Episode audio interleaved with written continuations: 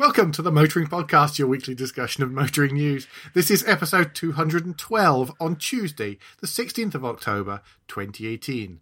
Hello, I'm Alan. Hello, I'm Andrew, and this week we'll be talking about self imposed roadblocks on the road to zero. We'll also be discussing what the Brexit options mean to the motor industry, and we'll be talking about a film of a car being built. Sorry, was that um, was that what the breakfast options would be? No, no, no, I'm not a Tory politician who gets mistaken over what is Brex- Brexit and breakfast. Ah, what a shame. Anyway, do you want to start with? Um, Yeah, start let's. with I thought. plug-in I think hopefully grants? we'll get the angry stuff out the way pretty quickly this morning uh, or this evening, even. See, you just mention breakfast. Oh God, now it's appalling.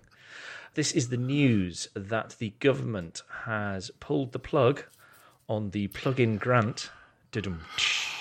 Any more? Because I think that's been used once or twice in headlines this week. I know it has. Oh, look. Here's the one from Motoring Research. Government pools plug in hybrid car grants. Yes, the government has decided of uh, the system they have had running since 2011, which has brought in or has helped bring in 160,000 green new cars, as we're sort of euphemistically calling it. They had three levels of grant that they would help plug-in hybrids. There was options three, two, and one, and they are removing three and two, so you can only have one, and they are reducing how much the grant will be by a thousand pounds as well. So, in order to get the grant now for a plug-in hybrid car, the vehicle must have CO2 emissions of less than 50 grams per kilometre and have a pure electric range of at least 70 miles. Now, before we go any further, because I just want to be clear here, I think that is a good aim for the manufacturers to be pushed towards and for therefore for um, consumers and people buying them to say uh, excuse me i want to avail myself of this money off please make me something that will do that Agreed.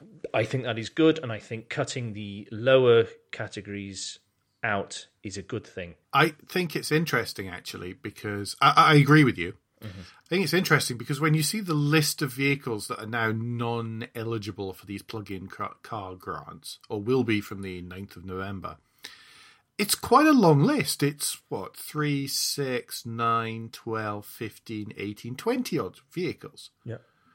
And when you're at 20 odd vehicles, uh, the, the, the, the, the ones that are now non eligible, then that's actually becoming quite established. And it's not just from one manufacturer either, it's from five or six manufacturers. Yes. So I I think that by the time you're at that stage, then should we really be giving two and a half thousand pounds per vehicle from our tax money to them? Should we be subsidising it?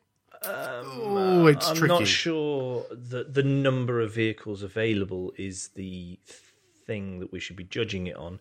I had many discussions on Twitter about this because a lot of people don't agree with there being a subsidy or grant at all. Yes. and I I'm of the view that there should be a cap on price of the vehicle.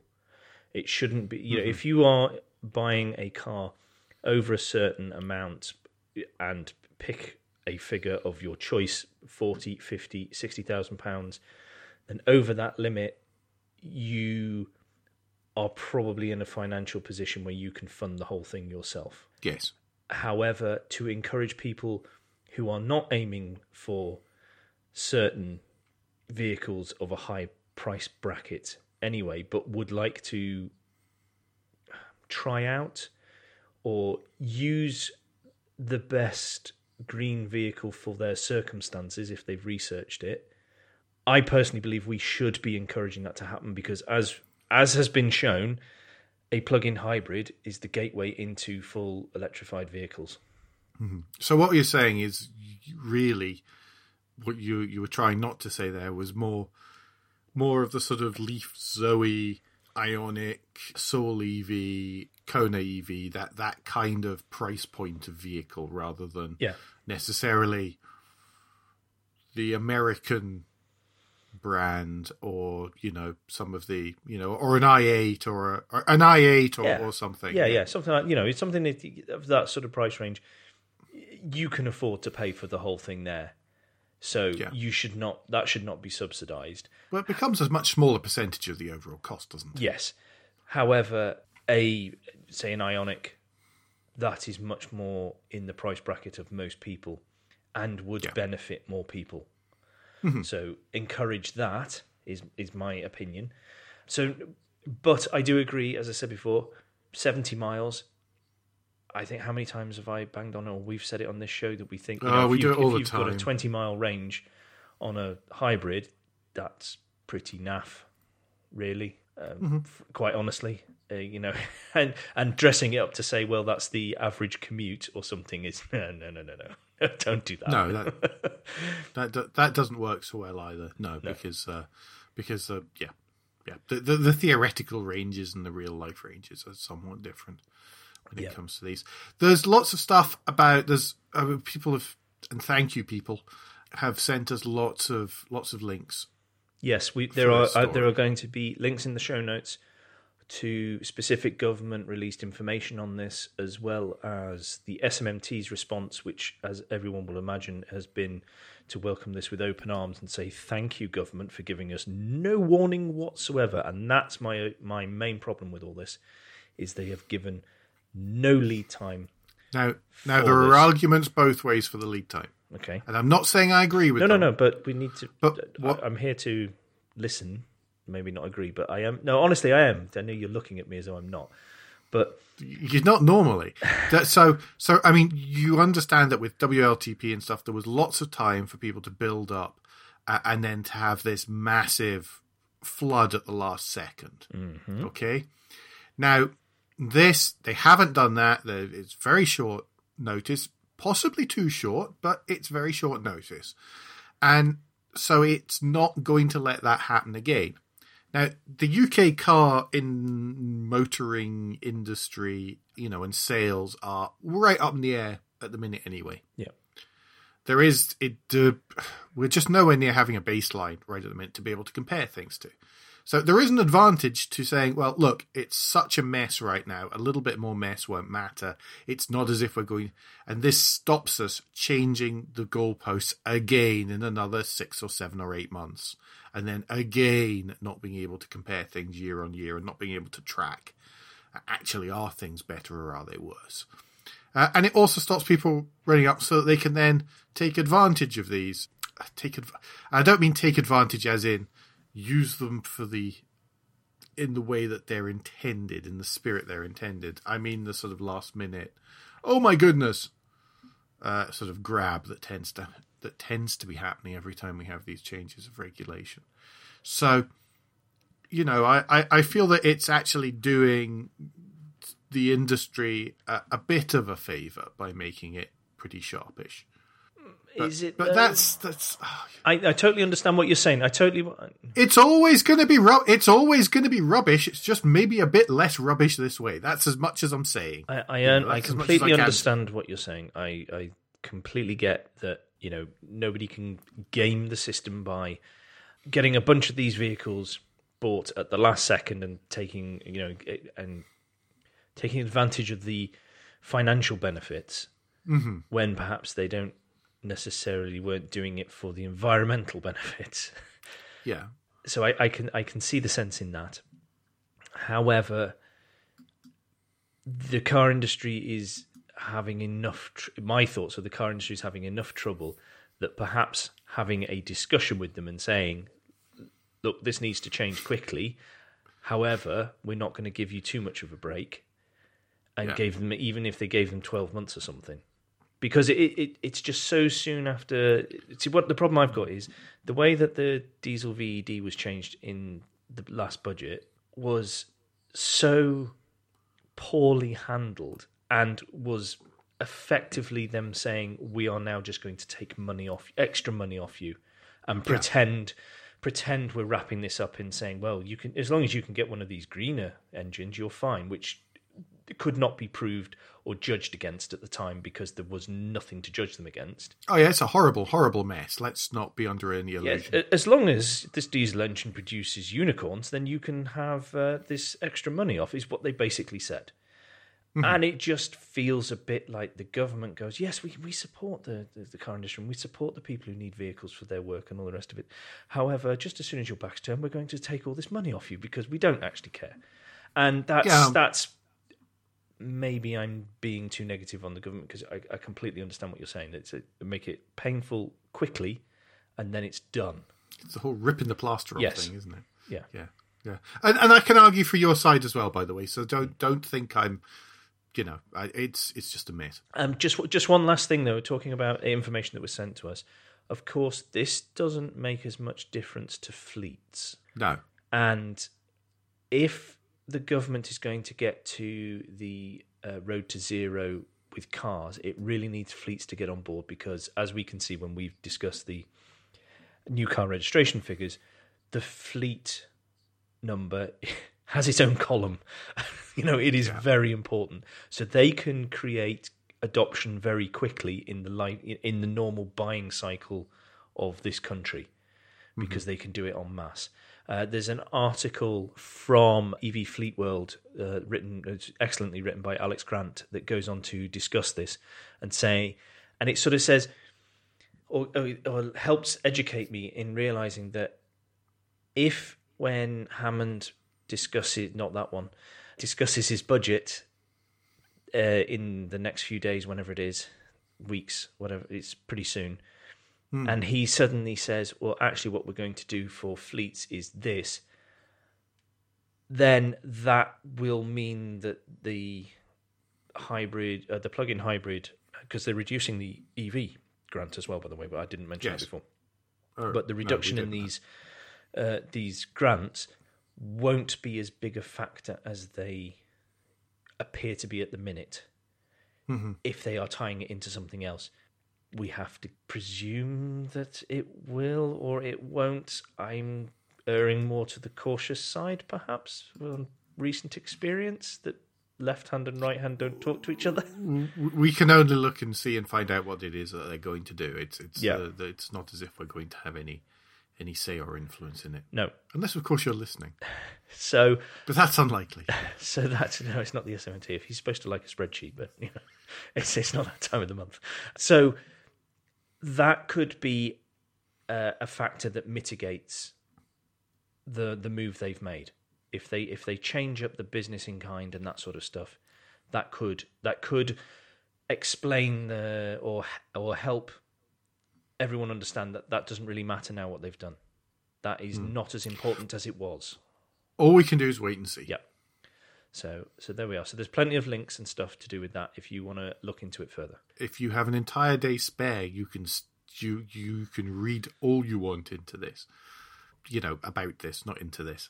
Anyway, I'll stop. Di- I'll stop digging. Let's talk about Dieselgate. Yes, let's go to some let's go to something happy. For once, I'm almost happy to move on to this. So, yes, Audi has been fined 800 million euros uh, by German prosecutors uh, because of the the because of the the violations. Uh, it's the wording here from Automotive News Europe of its V6 and V8 diesel engines. Uh, Audi has accepted the fine. It's not going to lodge any appeal against it, and it's going to going to basically get on with it. Yeah, this was from Munich, wasn't it? This is in Munich. This was Munich, This is on the back of um, where was it? Sorry, I did I did read it earlier. It was on the back of the Brunswick area, Mm-hmm. which fined the VW group a billion in. June. wow. So, so this, so, so just so you know, uh, according to the Audi statement, the fine of 800 million euros is the maximum fine for negligent regulatory offences, and and I'm quoting here the disgorgement. Uh, yeah, so five million euros for negligent regulatory offences, and 795 million euros for the disgorgement of economic benefits, for which there is a very long German term. Uh, what I don't know is is who to whom the economic benefits are going to be disgorged as part of this. The, the language in the press release is really quite something. It's like wading through treacle. Lots of lawyers spent a long time, didn't they? Because I like things that. It's And then it's been translated by a native German speaker. Yeah, because I, I like this article on because it, it, it's got this a wonderful phrase right at the end of the second paragraph. It says, "The automator admits its responsibility for the deviations from regulatory requirements." I thought that's a that's an incredibly nice way of putting didn't meet the rules.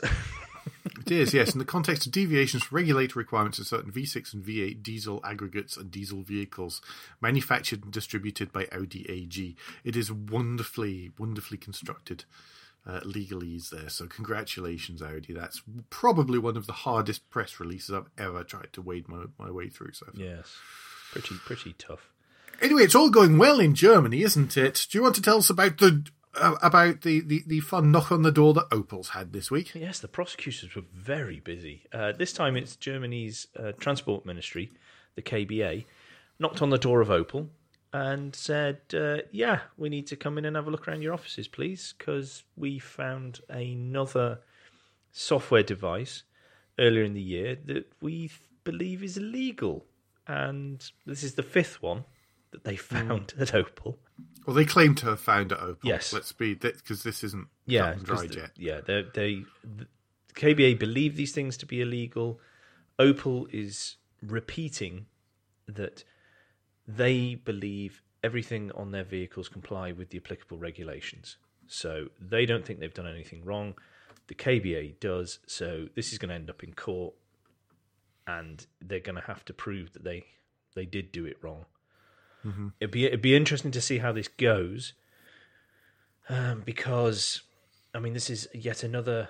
This is a different German manufacturer being prosecuted in Germany. I mean, their the power that they've got now is just getting smaller and smaller because of you know the trust the trust issues. I mean, we said that was it last week. I said that Toyota now were more trusted than any of the home brands, Yeah. which is crazy.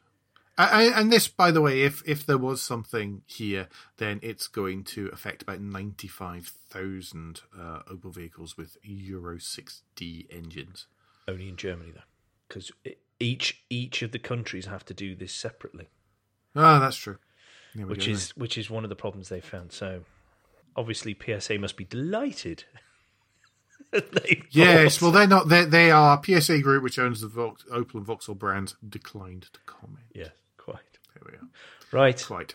Uh, move on. Oh, by the way, after the um, after guilt minute, it lightens up. Okay, just just worth it. And we're trying to get through this. I know we spent a lot of time on that first story. Actually, but it, it, quite it is all key. grim up until guilt minute. Sorry, It everybody. is. I've already been through, and I thought you'd done that on purpose. No, um, sorry, Right. everyone. But let's let's take a deep breath, and we will get through this, and we will be Yeah. better on the other side. altogether.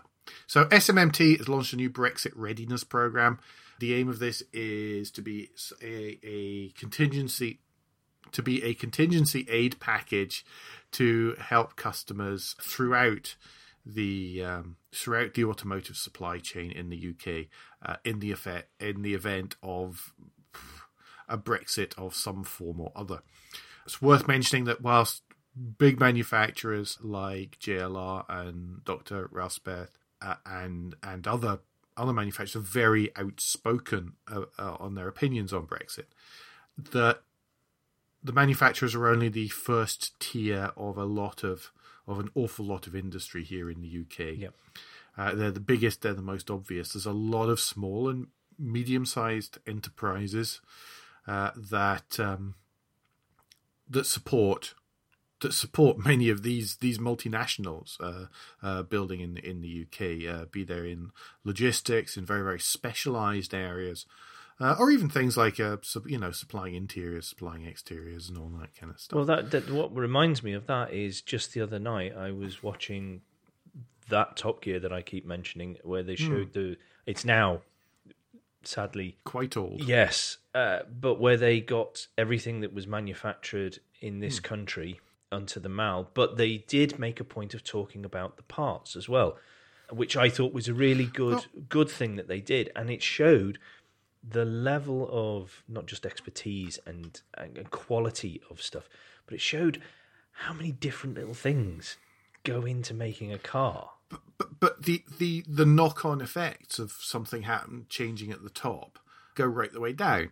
And I mean, I was speaking to, to someone to someone last week, and, and he was called. He was kind of cool. He'd listened to last week's show and was calling us calling me out slightly on our comments on the JLR shutdown for two weeks, and we'd said, and you know, and JLR continuing to pay, and he said, yeah, but some of the some of you know, he said people who who work for the suppliers, the deal was different they were maybe getting one week of pay and then one week of nothing.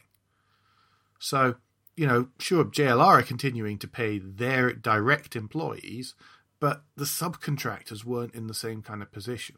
No, no, and, and it's a long knock-on effect, and, and and this is to help with that kind of thing going forward, and, and yeah. just generally to, to help out. So, you know, eighty-two thousand jobs, four point nine billion pounds into the economy, three point four billion pounds worth of of parts and vehicles exported to the EU each year. We've got to be aware of that. Yep. Anyway, move on. Yes. Uh, there is also a link in the show notes to an article because uh, Steve Ar- Steven Armstrong, who is the boss of uh, Ford Europe, has also come out and made a statement about how how much of an impact a hard Brexit. That's the one where there is no deal that we that the UK. Mm-hmm falls out the EU and there is no deal, so we fall into WTO rules automatically.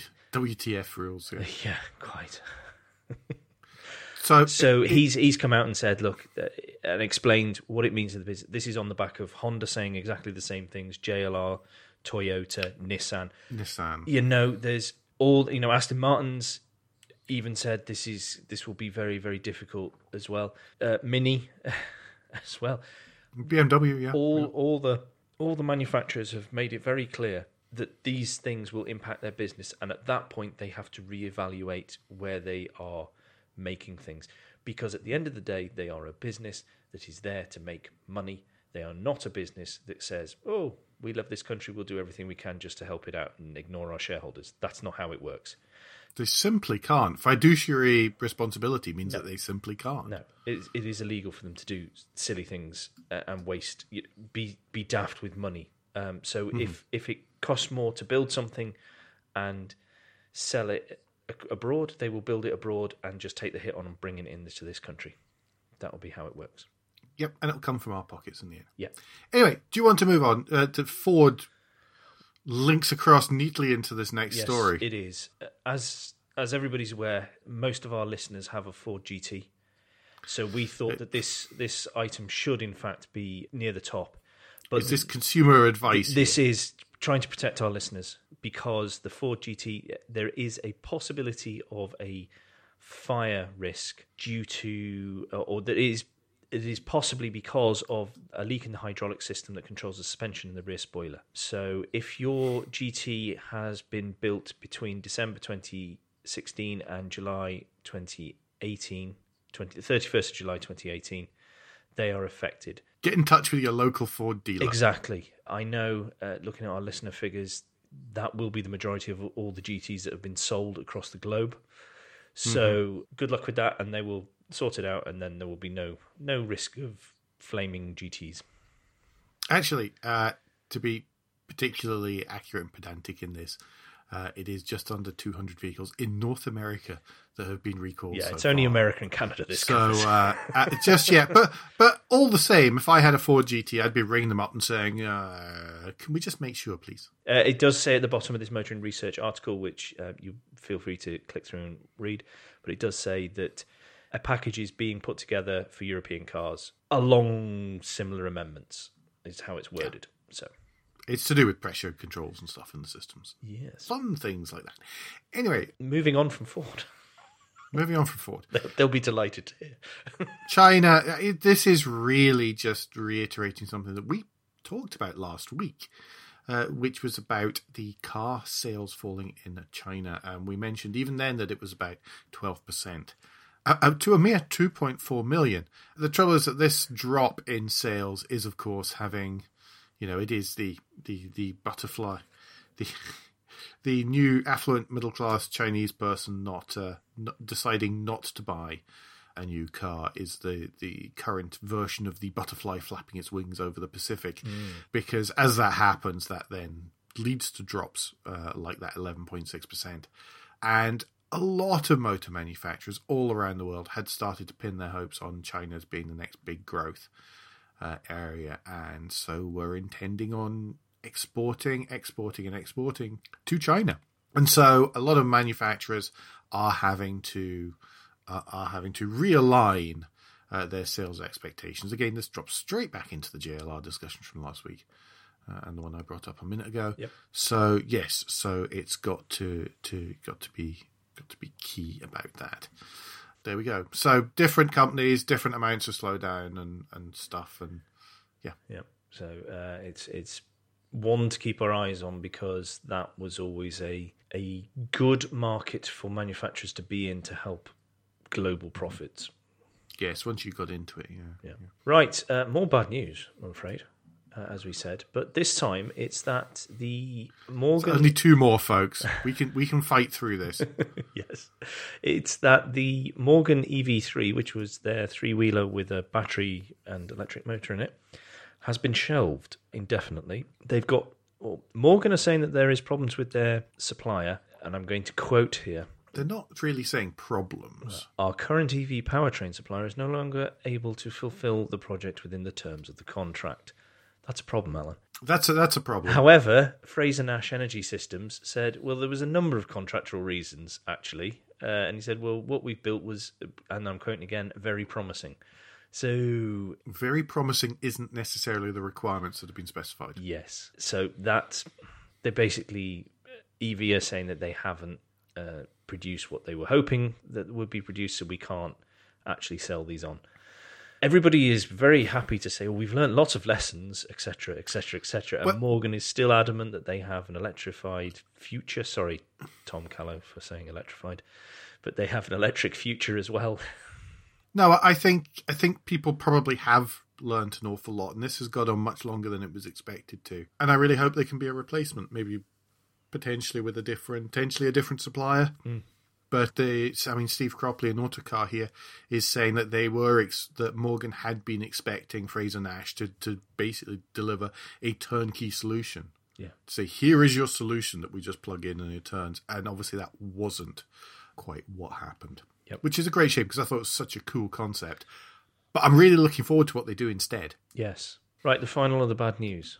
Finally, the bad news: Bloodhound, Bloodhound project. I think you're a listener to the Motoring Podcast, so I'm going to assume that you're aware of Blood of uh, Project Bloodhound, which is the attempt to break the thousand mile an hour mark in as the land speed record with the Bloodhound SSC car. Now they've gone into administration. Now lots of people are getting quite. I don't know. Sometimes I wonder if maybe people don't don't realize that in administration isn't isn't ne- doesn't necessarily mean you're about to go down the tubes. Uh, but I think a lot of people are emotionally invested in this. So I think Uh, Just people to be clear, I have I, I am emotionally invested in this uh, as well as financially. My name is on that tail fin. Yeah, no, no. But I think this had caught the imagination, certainly in a lot of areas of this country, which was great to see that it had.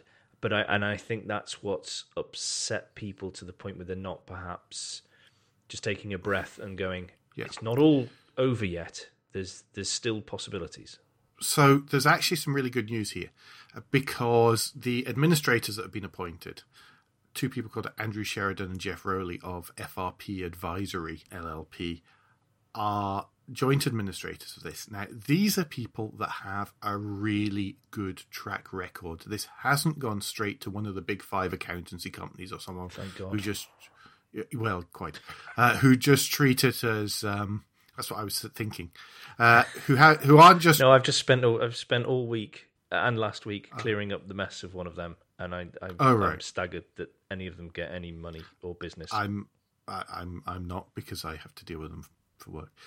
And so FRP Advisory have a great track record in this kind of project. So they're the people that found new investors for Force India, for example. Yeah, they've got a very good black book of names and numbers. They understand exactly what this is. They understand the opportunities available in um, from a project like Bloodhound. I mean, even here, I've got the bloodhoundssc.com news page here, and you know, there's there's some good quotations here saying, you know, it's a truly groundbreaking project, already built a global audience, uh, helped to inspire a new generation of science and technology, uh, talent in the UK.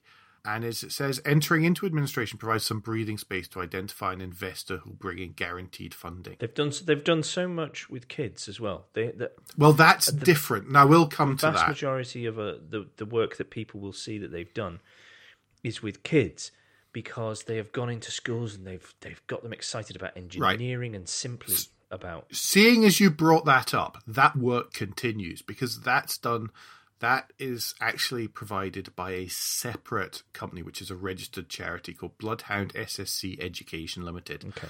Those projects continue. I was going to say this after I'd said what I was in the middle of saying, but those projects continue. That was a vitally impo- important part of, of this.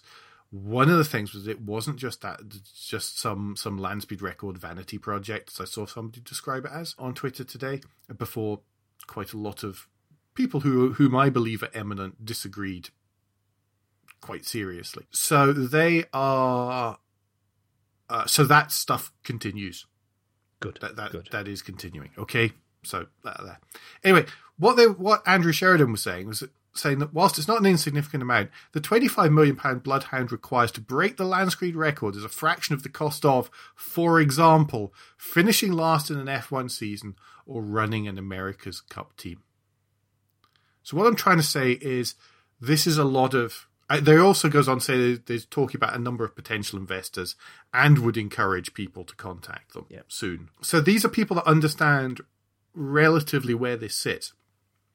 Other people are saying, why are we bothering with this kind of project? What's the actual outcome of it? Well, it's like going to space directly, absolutely, or conquer. Oh, not not yes, to not Concorde. to depress everybody, but no, you really are depressing me now. But we so, learned so much but, by doing that, and this is exactly that. This is this this fits into exactly that category. It's a fantastic thing to be doing, a fantastic thing to be supporting, and that's why I put you know some of my, my own money towards it. Not a lot, a little bit was because I believe in what they were doing around science and technology teaching because I'm big on that. You, let's have let's have useful let's have people doing useful degrees, please. Yep. And and also just just just how cool would it be to say, well, you know that thousand mile thing had my name on the back of it. Mm. I'm quite hopeful about this. It does sound like they've got the right. If anybody's going to make it happen, these people are going to they're the ones it's the best chance. They've given themselves the best chance by appointing who they've appointed. Agreed. It's not to say that it's guaranteed or anything but i'm more hopeful than if it was like you say one of the big four or fives and it was that would just be well forget it because that is just selling the assets at that point. Yeah, it's your asset stripping by then. I'd expect a Sweeney Kincaid or similar auction of, of you know of the assets here's, here's of a... this titanium bolt that will do a thousand miles an hour. Apparently, you know how much am I bid yeah. for this? well, yes, exactly, exactly. So, uh, so, so yes, I'm, I'm uh, yeah, I'm, I'm quite pleased that that's not the case. No, right. That's that's it. There's, there's no more doom and gloom. We're going to take a breath, and uh, if everyone can just readjust as they listen to Alan now during the guilt, the guilt minute, and then we will go on to more positive aspects of the motoring world. Yes, quite. Well, by the way, next week I will make sure I'm not busy uh, on a Tuesday, and I'll make sure that I I try and do more of the do more of the lineup. But he's been so organised these last two weeks uh, that he's beaten me to it's it. My new system. Yeah, it is. anyway, this is that moment. I'm not sure I quite like this new system, really. So, anyway, this is that moment in the show where if you enjoy what we're doing, uh, then we encourage you to please, if you wouldn't mind, hunt a small amount of your hard earned cash our direction. The easiest way for you to do that is drip feeding it to us monthly using the Patreon service. If you go to motoringpodcast.com and click the orange Become a Patron button there on the front page, uh, then you'll be able to do that. If you're already a patron, as we said last week at great length, thank you so much. We really, really appreciate your support. It is it is a fantastic thing for us. If you can't do that, then please don't forget to like, rate, and leave feedback via the podcast playing platform of your choice. Uh, we're available on Apple Podcasts, Google Podcasts, Overcast, Undercast, Shortcast, whatever thing with Wombling cast is at the end. Wombling, yes. uh, then, then you know we're we're we're available via all good podcast playing platforms. If you've done even that, then please why not suggest a friend uh, and recommend us to them. Uh, subscribing to the show obviously means that it's going to drop magically into your device of choice, probably your mobile device, device, automatically every single week, or possibly even twice a week. Yeah, I think that pretty much sums up Guilt Minute without going into a long waffly ending. No, that is perfect. Good, because we had a long waffly lead in. Yes. Formula E, Alan, Formula E testing is taking place started today. Valencia. in Valencia. I, I was tweeted uh, uh, just as I was about to have my dinner earlier on that goodness, I remember when they were testing at Donington rather than Valencia. Yeah, I think that decision got changed very quickly. Like, Yes. hmm, yes, where's warmer? It was it was July the first, was it? Uh, there were only two seats left to be announced uh, in. One, there- there's been an update. Oh, okay. Mahindra have filled. Oh, Mahindra have filled. Okay, you're going to have to pop in at that point then. So, just to quickly run through the teams this year. Yes, Audi, uh, Daniel Abt, and Lucas di Grassi once again. BMW is Da Costa and Sims. Dragon Racing is Lopez and TBC. So, so that one is yet to be confirmed. That seat's yet to be confirmed. Uh, Jaguar Evans and Piquet. Oh, I've just been caught out. HWA. Who's that now? What company's that? Sorry. Well, Oh, I can't think which one it is. Which- HWA. Uh, Paffett and Vandoorne. Hang on a second. I'll tell you. Hang on. This is because I've only got one thing in front, open in front of me. Uh, Uh, Mahindra are D'Ambrosio and someone I'm not sure about. Ver, uh, I think he's, he's German. It's Wer, Verlin, Verline, W E H R L E I N. Verline. That sounds about But right. he was announced this morning. ah. So- And this tweet, uh, this piece of yeah. information is yesterday. Yeah. NIO uh, are Dillmann and Turvey, Nissan are Albon and Buemi, Techeetah, they raced Techeetah, uh, Lotterer and Vergne, Venturia Massa and Mortara, and Virgin are Sam Bird and Thingy Freen as well. Gosh, I've done lots of research for that particular article. I'm so sorry. Well, did a you? Terrible mess. Yes. Did you say yes? It is awful, Alan. You should be so Yes. so feel so guilty. Did you? I saw tweets this morning at the start of the testing, but I, I didn't have a chance to go onto any live streams or watch any videos. But I saw so many people going, "Oh, these sound amazing this year." So I haven't heard one of this. So somebody, so some the, the the sound has changed apparently. So it'll be interesting to hear what they Well, it's a like. completely new battery uh, and, and engine. I'm sure somebody said it's it's more like a jet engine now. So I- I, I can believe it it, 'cause what's when- happened. When- I was looking for photos from earlier, because it was a NIO uh, racing, which used to, which was originally Team China Racing, um, way back, and so I tweeted a picture of one of their cars at Donington, and it's you look now and it's all grey and green and, and all super modern, and it looked a bit like your takeaway menu, the original livery. So Yeah, but the, But the, the, the steps on from the way the cars look as well. Oh, it's it's huge. In- in Whenever you look at the fifth, this is going to be the fifth season, isn't it? Yeah, and I was looking at pre season one testing. Yeah. First ever testing, first ever public testing session. And just the difference. It's it's so funny because it's still the pictures are still the battery coolers are still uh chip fat uh chip you know, deep fat fryer baskets with dry ice in them and and leaf blowers Yeah. and not not even electric leaf blowers in some cases. It was only after that that everyone was told, no, no, no, come on, optics on this, please. Duct tape over the name of the leaf blower as well, please. No, no, no. Yeah, it wasn't even at that stage. It was, it was, it was quick. Run into Derby and get us get, and get something that's going to blow air over this, would you?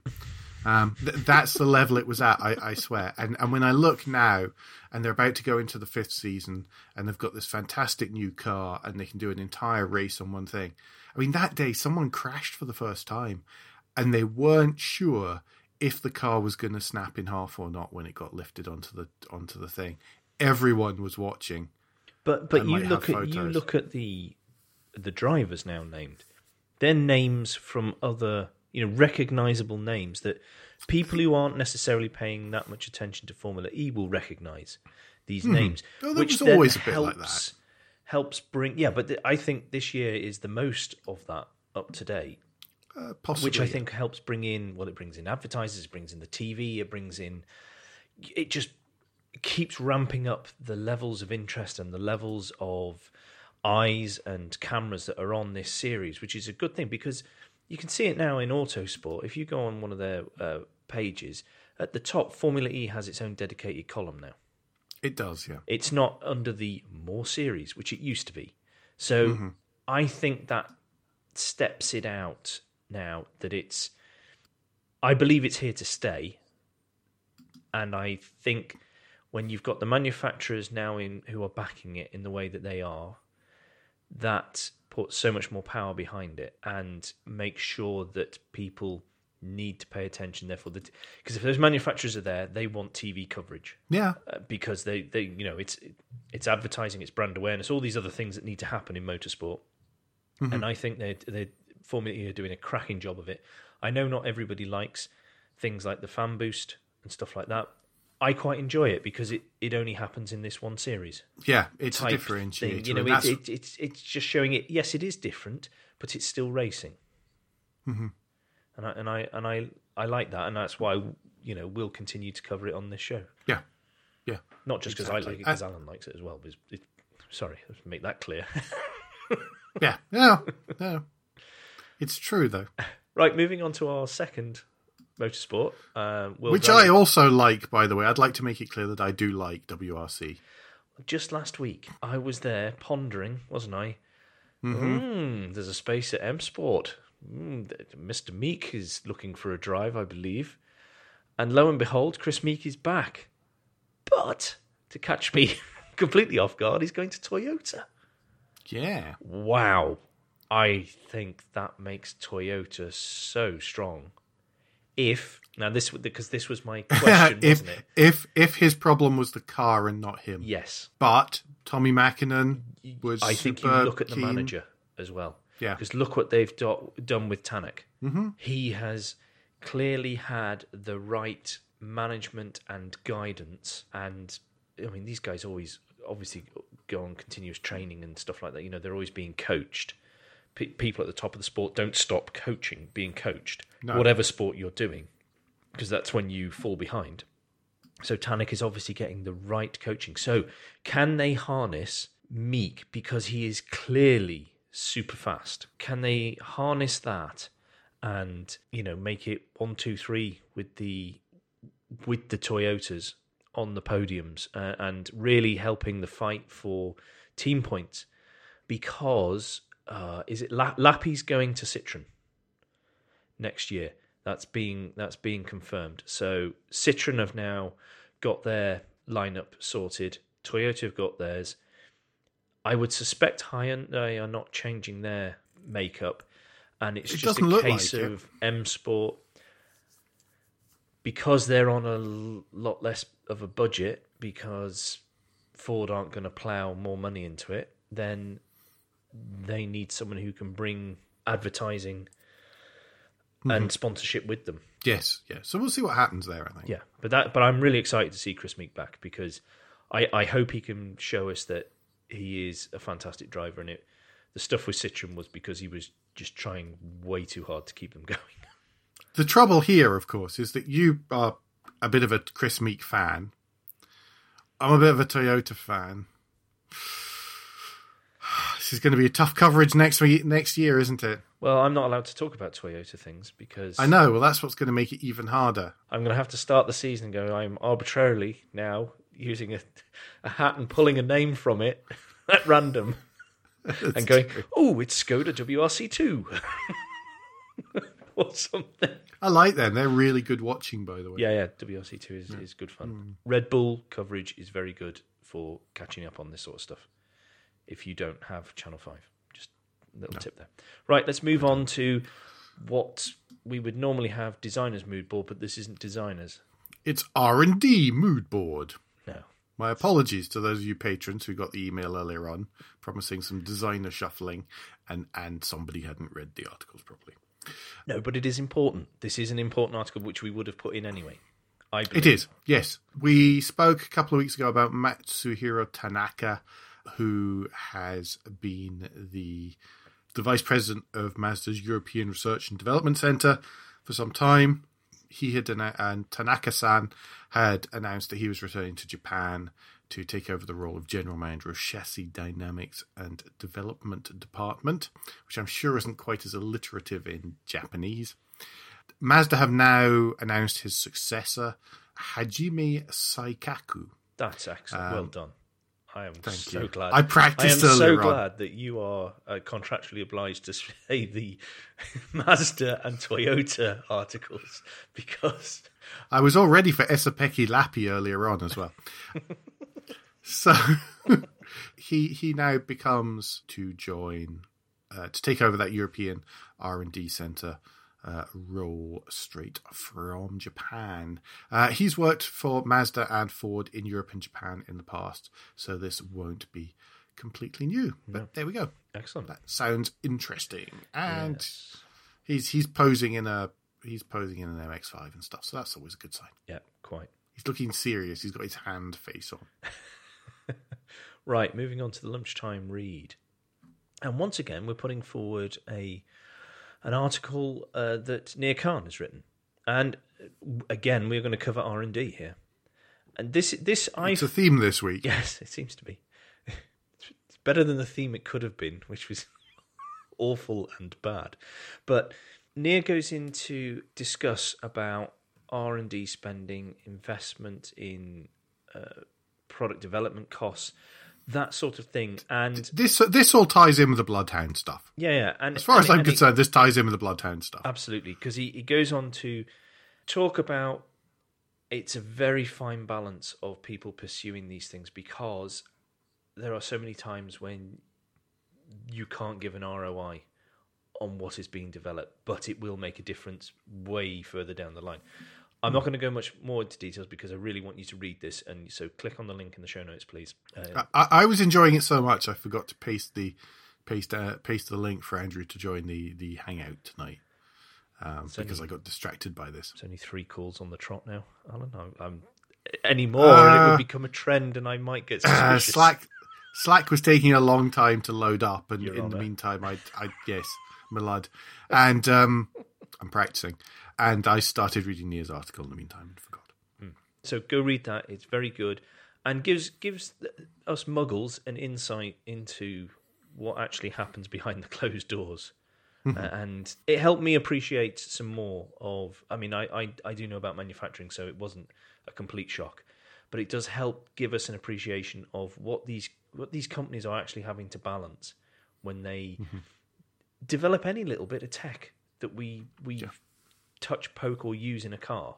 No, we're not talking about necessarily the whole car, but uh, a bit of tech that's new that they branch out on or is specific to their car. So please go read it. It's really, really good. It is on LinkedIn. Uh, we're also on LinkedIn, by the way. Motoring Podcast is on LinkedIn. Yes, Uh, every now and again, uh, I do make sure I share stuff to it. yes, I'm, I'm intending to be better at that. Well, it's, it's LinkedIn, but it, it's it's a it's a uh, it tend to say to share serious stuff to there and not you know Instagram pictures. Yes, quite. yes. Right, list of the week. List of the yes, this week's list of the week. I like this week's list of the week for a number of reasons. For a start, it's by Johnny Edge. Mr. Trousers of Truth. Mm-hmm. Those of you who don't know, he is one of three that make up Smooth Traffic. So Yep. if you've not listened to that podcast, we would encourage you to go and listen in. They don't just talk about cars, but they talk about uh, pop culture stuff as well, like gaming and things like that. It's good fun. I mean, I mean, I could do without. I mean, I I suffer the football bit for all the rest. And maybe sometimes make sure your children aren't listening, perhaps. Yeah, yeah, yeah. They they're allowed to use naughty words, unlike me. Yes. I'm not allowed to use naughty words on here. uh, but no, it, it's it's excellent stuff, and Ben owes me another beer for plugging their podcast. Excellent. Good. Yeah, yeah. At some point, I will actually cash in these beer tokens I've earned. Anyway, this week it's from Influx and it's Ultimate GT cars.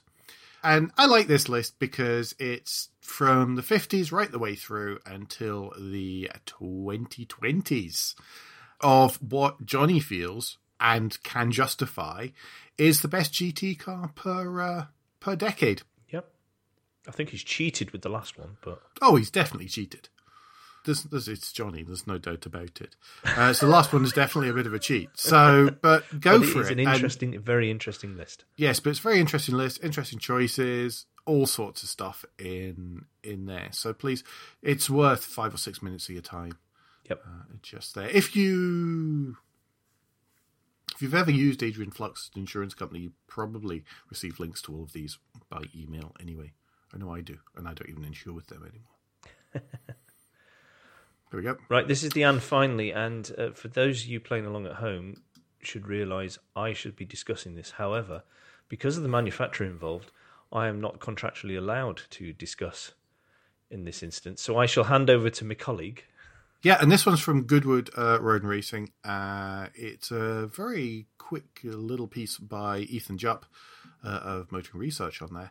And it is a time lapse video of the the Mazda 787B that won Le Mans. Now, it's the most amazing sounding car Yes, because it's a rotary powered Le Mans car. yes. Now, I, I called someone out earlier on today for not including a, a rotary engine in a list of engines to be tried or owned. Because rotary engines are fantastic when they're working. Well, did you see on that front? I was reading a James Ruppert article in Autocar talking about Alright. the reliability of older, perhaps more sheddy type second-hand cars. Don't know why I'm doing that at all at the moment. Uh, No, and don't buy a rotary though. no, no. Well, he went on Andrew, to discuss. don't you buy a no, rotary. I'm not going to buy one. I don't have deep enough pockets. And he went on to discuss actually the the RX-8 and saying they are glorious and wonderful. However, as soon as they pass on from the first owner, they appear to become a money pit and a problem, and it's such a shame. The the secret is when you buy it, you buy one and you make sure you have enough money stowed aside as personal insurance for a rebuild from someone like Rotechnics or uh, the crowd in Northampton that I once bought a load of bits for an MX5 from. Then, as long as you do that, then you'll be just fine. When it works, it will be the most amazing car ever. Wonderful power delivery, fantastic noise, just just genius. Anyway, Sorry, I we've did- gone I- off I topic. Thank you for you. derailing me quite nicely there. But yes, this is this is this is a stop motion. Um, I don't mean stop motion. I suppose it is stop motion, uh, but this is a time lapse of of yeah the rebuild and, and restoration of the seven eight seven B. Well worth a watch. It's time lapse right up until they take it outside and start it up and give it some welly on the go pedal. It's it is wonderful. I would love to see Headphones up when that bit comes on. Everybody, Mm-hmm. they're on, and you turn the volume up and just revel in the the noises. Brilliant, utterly, utterly brilliant. Yeah, and it's only three minutes, and it's only three three and a bit minutes long as well. So it's not as if it's going to take up a lot of your time. Please do make time uh, to watch that. Link as ever in the show notes. Yes, Don't forget, Andrew puts a lot of time and effort into writing the show notes. They are there for your linking pleasure.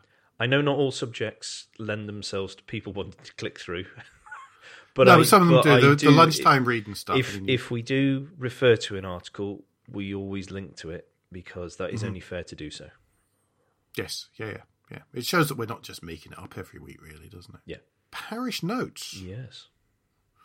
There was so parish notes. I'm going to add one to this. Okay. That makes it a four four pointer. There was a 150 came out kind of quietly on Sunday about the Honda Civic Oh, I missed that that. we had already discussed in special edition. I told you it was kind of quiet. That we've done a special edition on. There's a short two and a half minute on that. Don't forget, there's also one the Lexus LC500. Rather than subject you to an entire podcast of six months with the GRMN, there'll be another 150 out at some point with that. There's a review on Friday. There is a review that will be released on Friday. I have spoken to a person. Yes, people have actually conceded, and I see that there's many more things have hit diaries as well Yes. this week. So this is the first of a few, quite a few, hopefully reviews. So that's good. Don't forget, there's a special edition out last Friday as well. Spending time with a Citroen Space Tourer. Yes, There's lots of it. That's what you need to know. and it tours quite well as well. and lastly, is that there is a new motoring related cafe uh, and bar has opened just No, it's opening at the end of the month. opening at the end of the month, and But this it is just to get it in your diaries to to help to help. Let me open this up. No, I'm just doing it now. Uh, to help, uh, so you can block aside. But the 27th of October at midday, Mm-hmm. the coffee house. Uh, I'm reading because this is Tom Ford is part of this, uh, Yeah. and it, the basic premise for, behind this is a a safe place for anyone who likes anything with an engine or motorized at all to go and just chill out, have fun, and talk to other like minded people. It's not specific to a particular type.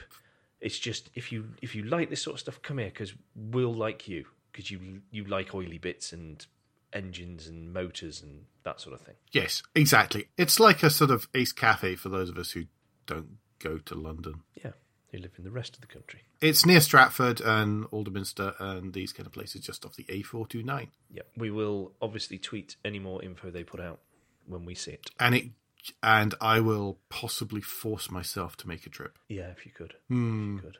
Force myself to drink nice coffee somewhere. Yeah. Well, next All next time I'm then. down with yours, we will we will be going across. Oh, will we? Yeah. Okay, that's good. That's that's nice. I know. just now need to work out when I'm coming across. Yeah. that's well, that's details there. That's mere Yeah. details. No, not much there at all. Right. Anyway, that rounds us up for this week. Yes. Cool. So, people, please don't forget that between now and next week, you can give us any feedback, share your thoughts with the show at Motoring Podcast on Twitter and Instagram, on Facebook, and on the contact page of motoringpodcast.com, the hub of all our activities. Uh, don't forget about Patreon, please, motoringpodcast.com, and the orange button right there on the front page.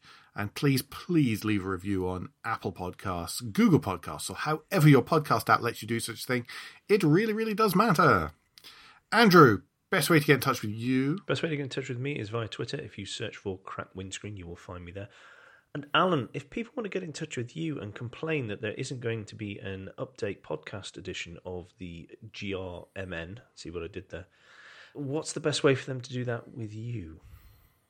You can send your celebratory tweets to me uh, using Twitter, where I'm at AJP Bradley. We'll be back next week, but until then, I've been Alan Bradley, I've been Andrew Clues. and safe motoring.